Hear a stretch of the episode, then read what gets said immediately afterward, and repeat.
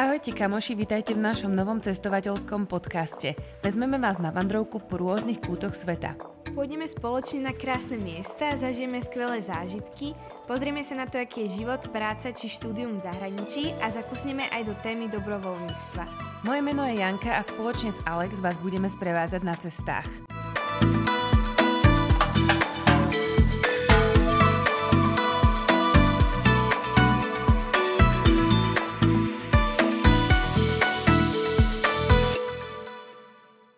Ahojte, v dnešnom dieli sa budeme rozprávať o mieste zvanom Toraža, kde domáci viac uctievajú posmrtný život ako ten, ktorý sami žijú. Dnes sa o tom budeme rozprávať s Jankou, ktorá toto miesto navštívila. Jani, čo to tá Toraža vlastne je? Toraža je vlastne miesto, ktoré sa nachádza na indonéskom ostrove Sulawesi. Je to v podstate taký región tohto ostrova. Čo vás tu napadlo ísť zrovna sem? Bol to taký veľmi spontánny nápad, pretože v rámci vlastne toho nášho cestovania dlhodobého sme sa dozvedeli o tomto mieste. Je to veľmi zaujímavé miesto, spojené teda, ako si spomínala, s tým posmrtným životom. A ono na jednej strane mňa osobne takéto veci príliš nelákajú, ale čím viac som o tom počúvala, tým viac som bola zvedavá a my sme boli práve na ostrove Sulawesi počas decembra a oni to tam nazývajú, že vlastne ten december je ich sezóna tých pohrebov a je to tam úplne najviac busy a strašne zážitkové.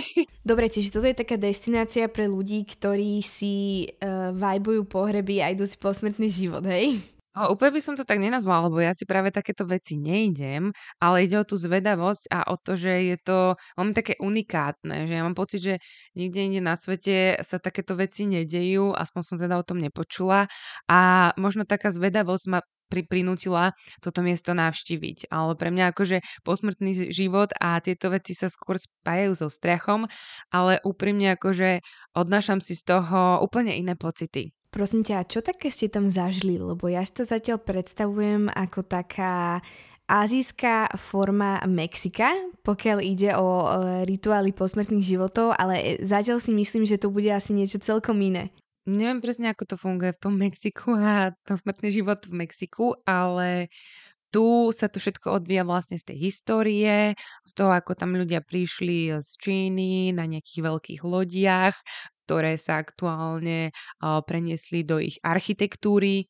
Prišli kam? Prišli do Indonézie, hej? Prišli na tento ostrov Sulawesi. Konkrétne táto skupinka ľudí sa usadila presne v tomto regióne Toraža a oni podľa mňa nemajú moc toho spoločného s, so zbytkom Indonézie, nakoľko zbytok Indonézie je po väčšine moslimského vierovýznania, ale práve táto Toraža, tam sa nachádzajú ľudia a bývajú tam ľudia, ktorí majú kresťanské vierovýznanie. A vlastne to ich kresťanské vierovýznanie ovplyvnilo celkovo aj tú ich kultúru a životný štýl. A oni sa tam tak odseparovali a vytvorili si v podstate svoju vlastnú kultúru.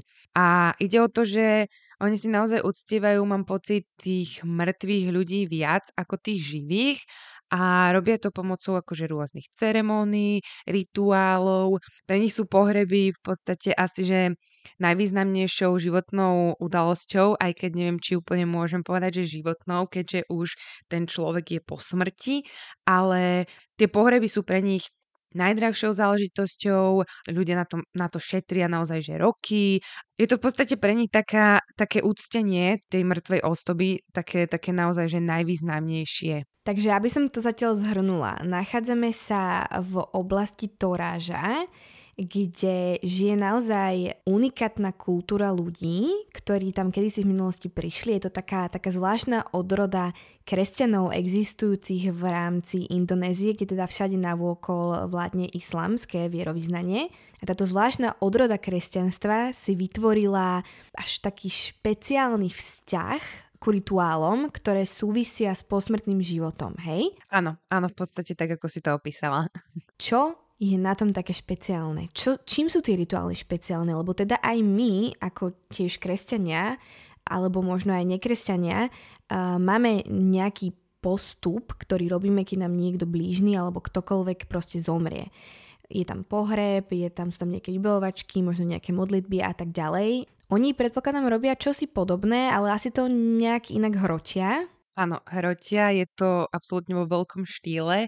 Takou unikátnou záležitosťou týchto pohrebov až, až rituálov by som povedala, že je fakt, že musia Jednoducho musia na to, aby si uctili tú mŕtvu osobu, obetovať niekoľko zvierat. Oni sú teda, ako som spomínala, kresťania. Vyvinulo sa to práve kvôli tomu, že počas tých pohrebov obetovávajú aj prasata, ktoré následne konzumujú a uh, najvýznamnejšou súčasťou sú obetované uh, vodné bíky a v podstate, ak je tá osoba uh, nejakou významnou súčasťou tej rodiny, nejakú pozíciu, tak na tom pohrebe sa musia obetovať špeciálne bíky dokonca. Minimálne 1, 2, 3. Čím významnejšia osoba, tým viac tých bíkov. A predstavte si, že tieto špeciálne bíky majú modré oči, sú biele, sú veľmi zaujímavé a nie je ich veľa. A takýto vodný bík vás môže stať jeden 40 tisíc eur. A to Indonézia je extrémne chudobná krajina a vlastne, ak je to významná osoba, takýchto bíkov potrebujú na tom pohrebe aspoň troch, štyroch. Čiže ten pohreb ich stojí naozaj aj že 100 tisíce eur. Prosím ťa, čo je to vodný bík? Vodné byky sú úplne normálne bíky, ktoré sa ti občas popri ceste akože kúpu v takých vodných jazierkách. Zvyknú sa teda kúpať v tých jazierkách popri ceste, rovnako ako si môžete predstaviť slony sa kúpať niekde na safari. Čiže asi preto ich nazývajú vodné bíky. Sú asi špecifické pre túto oblasť, čiže keď si spomínala, že Indonézia je chudobná krajina, bavili sme sa o tom teda aj v iných dieloch podcastu, odkiaľ majú na to peniaze? Oni si v podstate šetria celý život na tieto pohreby. Nešetria si na svadby ako my, ale šetria si na pohreby. Jednak majú veľké rodiny. Tam naozaj jedna, jeden manželský pár môže mať aj 12 detí.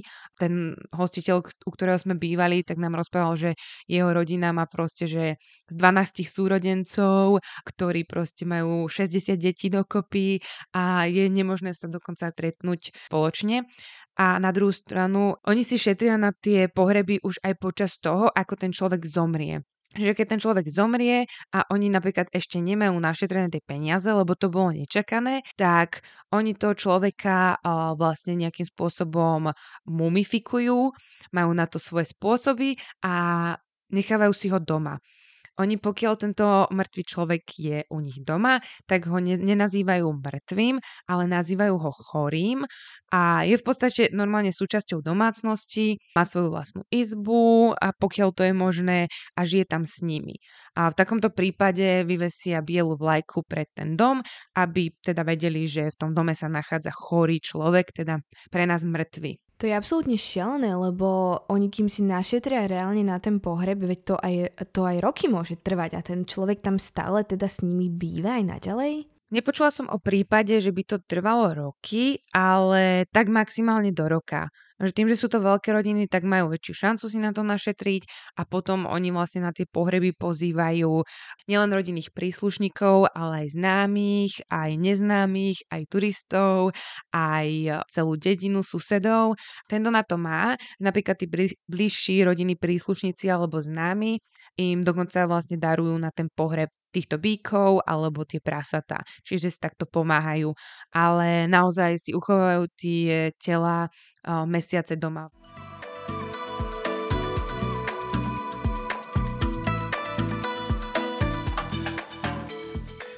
Vy ste mali tú česť sa nejakého takéhoto pohrebu zúčastniť? Áno, uh, mali sme možno šťastie, neviem ako to úplne nazvať, ale uh, zúčastnili sme sa jedného pohrebu. Našťastie to teda bola pani, ktorá už mala po 90 čiže zomrela na tú starobu, takže som bola taká, že Nebolo to pre mňa až také traumatické, ale bol to naozaj akože veľmi silný jedinečný zážitok. Oni, tie pohreby netrvajú že jeden deň ako u nás, že o, stretne sa na obed, pochováte, možno nejaký kár. Tamto je obrovská hostina, ktorá trvá niekoľko dní a v podstate týždeň, tri dní, záleží presne od toho, aká významná tá osoba bola a, a či je to ešte spojené naozaj s tou historickou, historickou časťou a s rôznymi rituálmi. V tejto dobe už sa to deje väčšinou tak, že 3 dní s tým, že oni prvé dni tam zavolajú všetkých tých známych, aby postavili obrovské také pódia, alebo ako to nazvať, také prístrežky drevené naokolo, tým, že vlastne v strede to potom uvádza nejaký moderátor, ktorý tam rozpráva o živote tej mŕtvej osoby, ktorý tam vlastne vymenúva všetkých tých rodinných príslušníkov, aj tých, ktorí tam doniesli nejaké tie dary na obetu, jednotlivo sa prechádzajú vlastne tie obetné dary, teda tie bíky a prasata a potom pred očami všetkých tých akože návštevníkov, ktorí tam sú, sa tie bíky a prasata obetujú. Čiže my sme videli tam priamo pred našimi očami, ako tam odrezali vlastne hlavu tomu bíkovi a tam ležala na zemi, oni to tam priamo spracovávali a narávali to tam do takých obrovských bambusových tyčí, v ktorých to potom priamo tam na ohni varili a rovnako aj tie prasatá. Ono to trošku znie ako taký mix jarmočnej zábavy a domácej zabíjačky. Možno v tomto prípade, možno to v tomto prípade znie uh, minimálne ako tá zabíjačka, hej, lebo teda môj priateľ tam bol so mnou a on presne akože povedal, takto nejako podobne to prebiehalo na tej zabíjačke, minimálne čo sa týka tých prasiat, hej.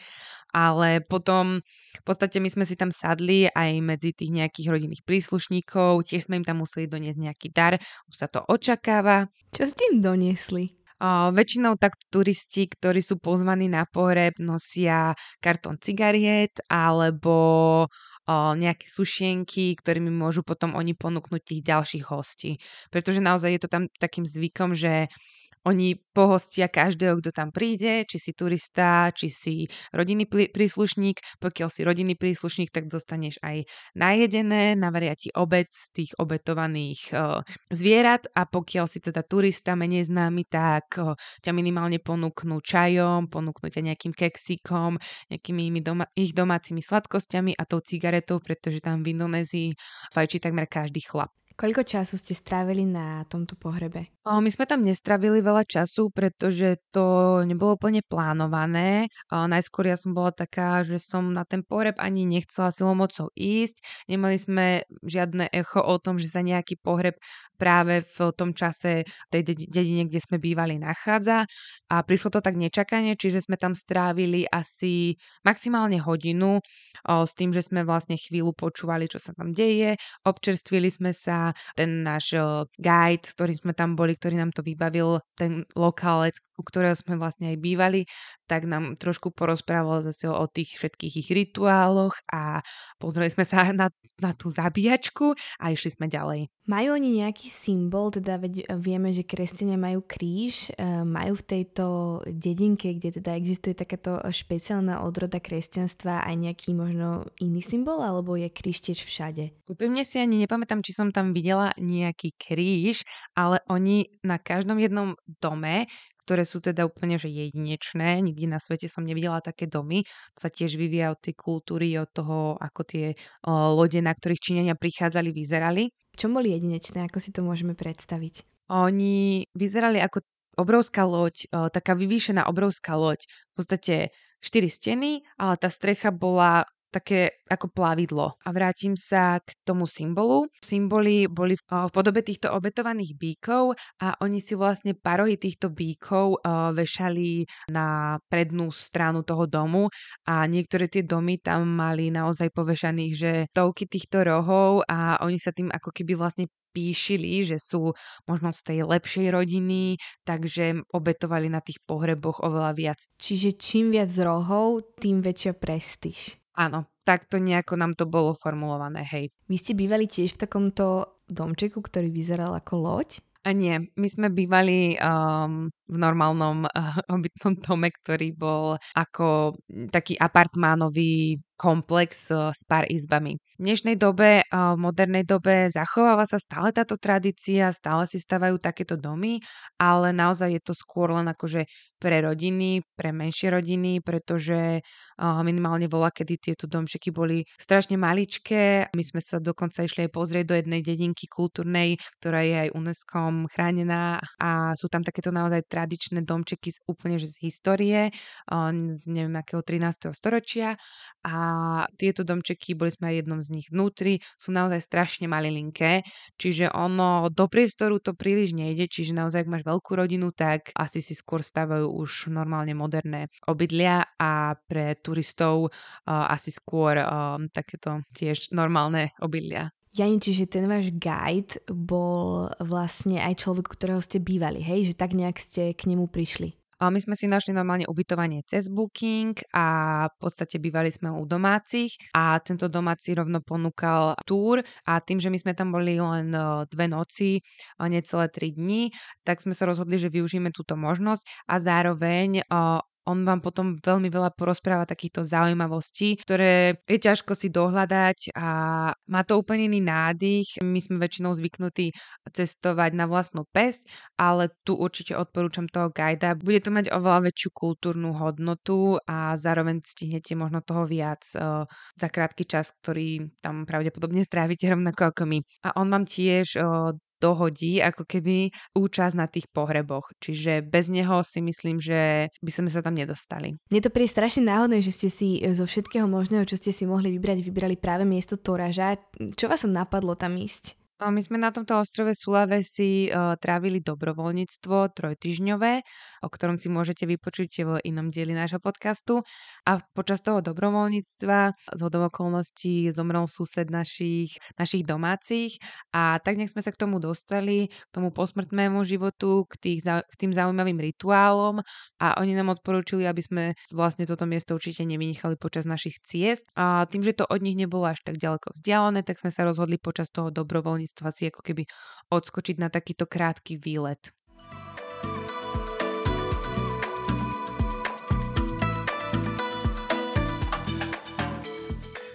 Čo ešte iné ste na tom výlete videli, okrem teda toho, že sa zúčastnili na pohrebe? Tak ako som spomínala tú kultúrnu dedinku a okrem toho sme navštívili aj hrobky, pretože oni tam inak pochovávajú tých ľudí, ako sme my zvyknutí u nás v Európe. Jedna takáto hrobka z 11. storočia sa nachádza v takej obrovskej skale, a na ktor- do ktorej sme si spravili tiež takú minitúr.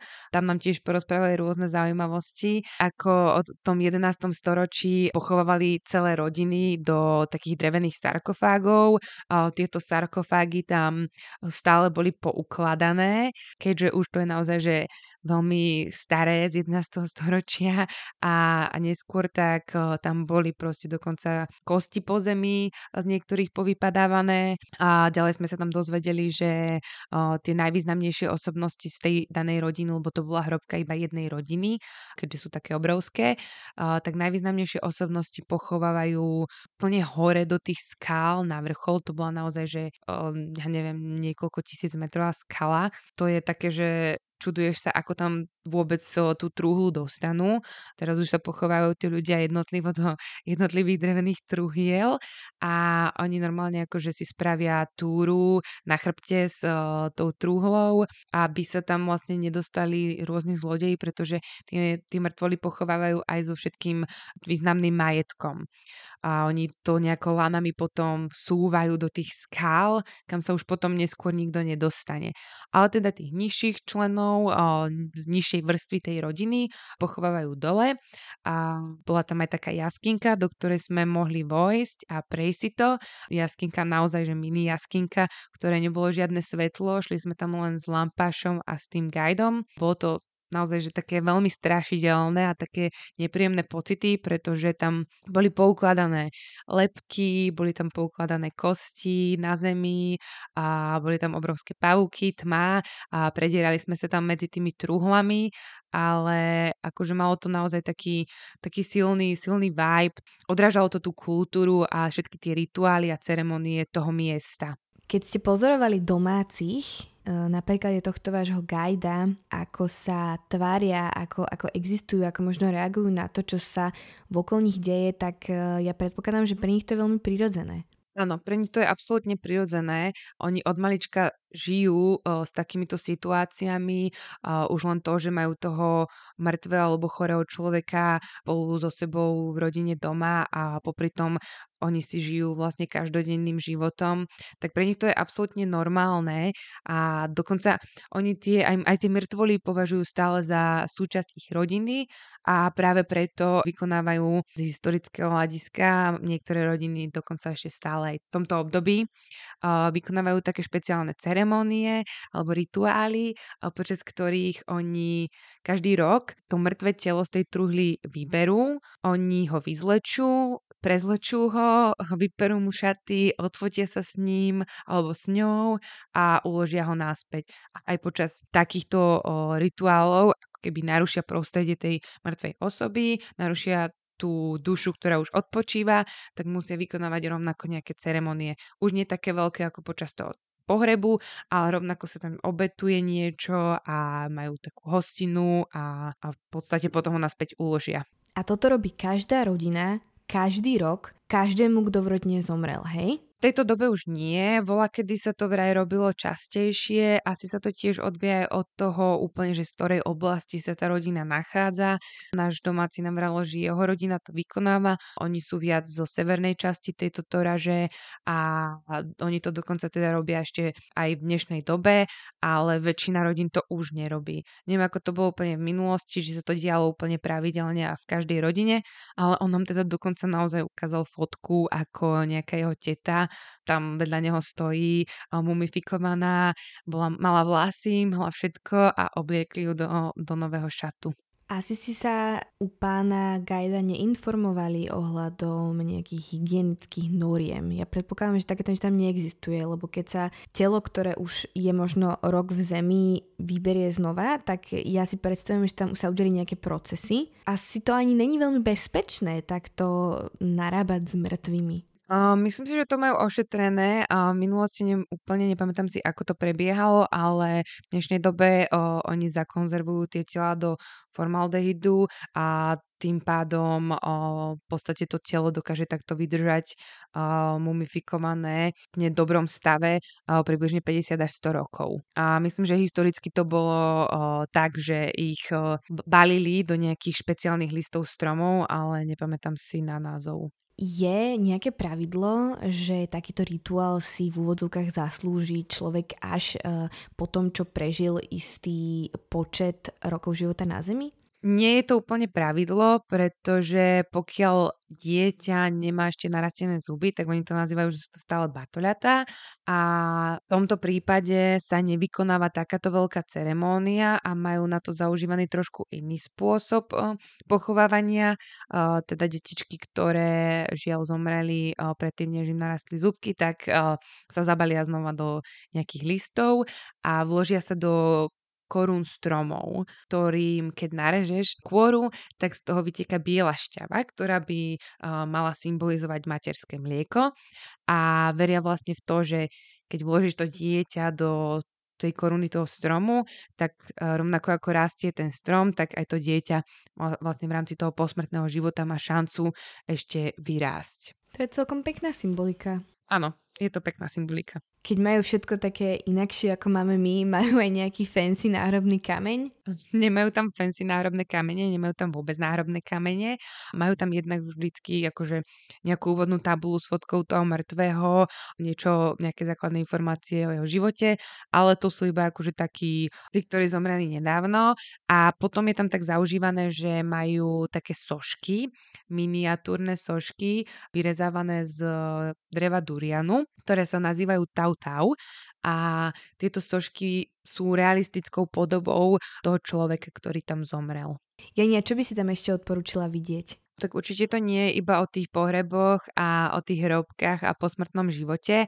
Je to veľmi pekný región. Tento región sa nachádza v vysokých horách, čo bol veľký pain sa vlastne tam aj dostať.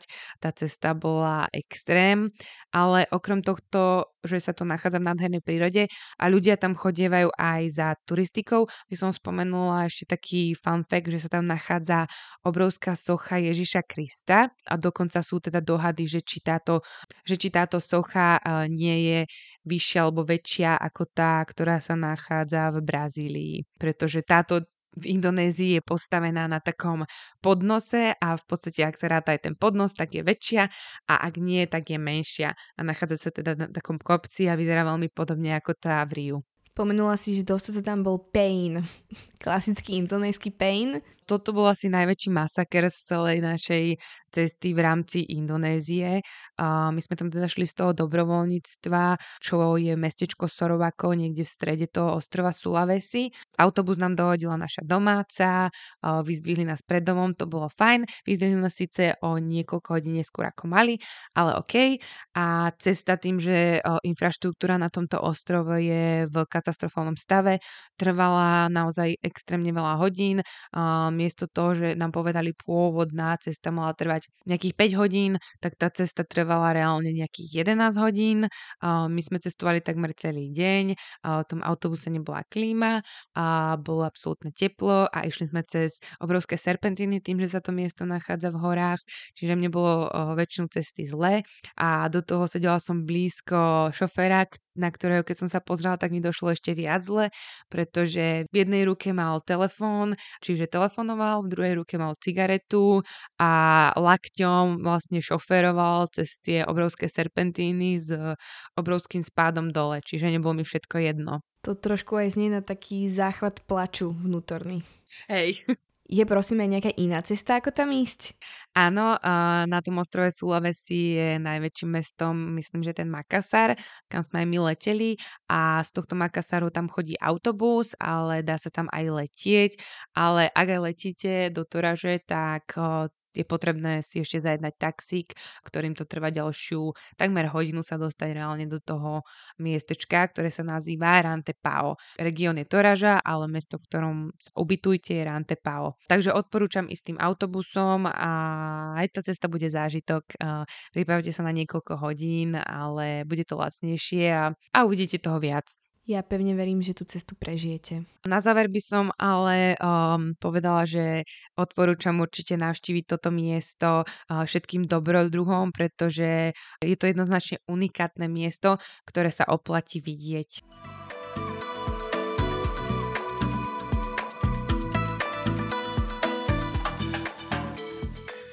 Ďakujeme, že ste si nás aj dneska vypočuli, bol to taký kratší diel.